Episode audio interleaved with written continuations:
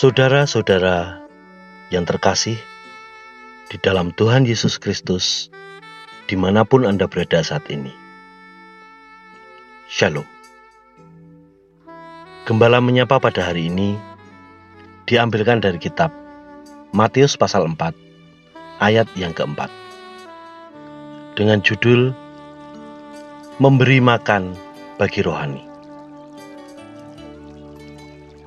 Saudara-saudara yang terkasih, tubuh jasmani kita akan menjadi lemah dan tak punya kekuatan apabila tidak mendapatkan asupan makanan yang cukup.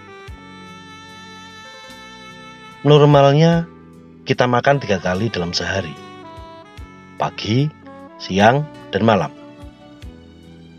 Tubuh rohani kita pun membutuhkan makanan yang cukup agar supaya dapat bertumbuh semakin kuat dan tidak mengalami kematian. Sudahkah tubuh rohani saudara mendapatkan makanan yang cukup?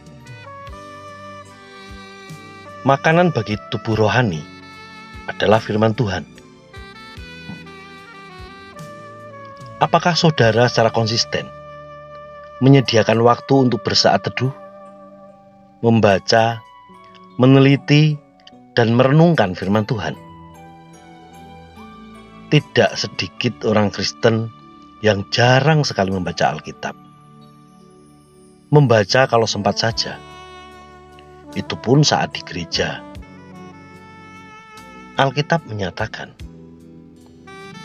ada tertulis, manusia hidup bukan dari roti saja, tetapi dari setiap firman yang keluar dari mulut Allah.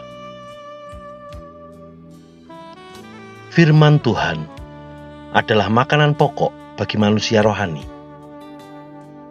Oleh sebab itu, milikilah rasa haus, lapar, dan rasa antusias terhadap firman Tuhan. Apabila aku bertemu dengan perkataan-perkataanmu, maka aku menikmatinya Firmanmu itu menjadi kegirangan bagiku dan menjadi kesukaan hatiku.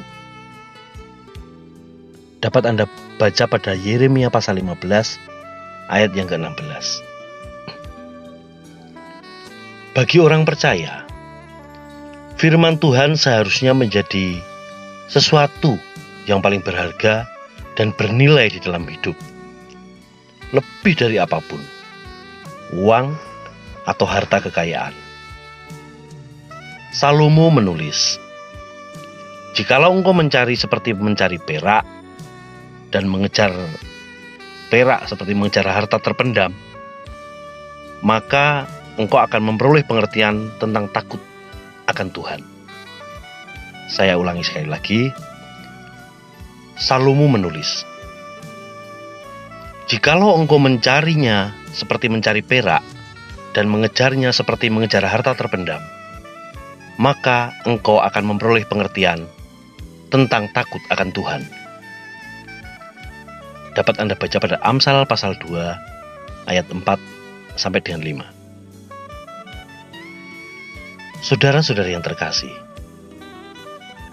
ketika kita menjadikan firman Tuhan sebagai makanan setiap hari, iman kita akan semakin bertumbuh Sebab iman timbul dari pendengaran dan pendengaran oleh firman Kristus. Dapat Anda baca pada Roma pasal 10 ayat yang ke-17. Banyak orang Kristen gampang sekali menyediakan waktunya untuk nonton YouTube, jalan-jalan ke mall, membaca berita dari internet, dan sebagainya tapi mereka sulit sekali menyediakan sedikit waktunya untuk membaca dan merenungkan firman Tuhan.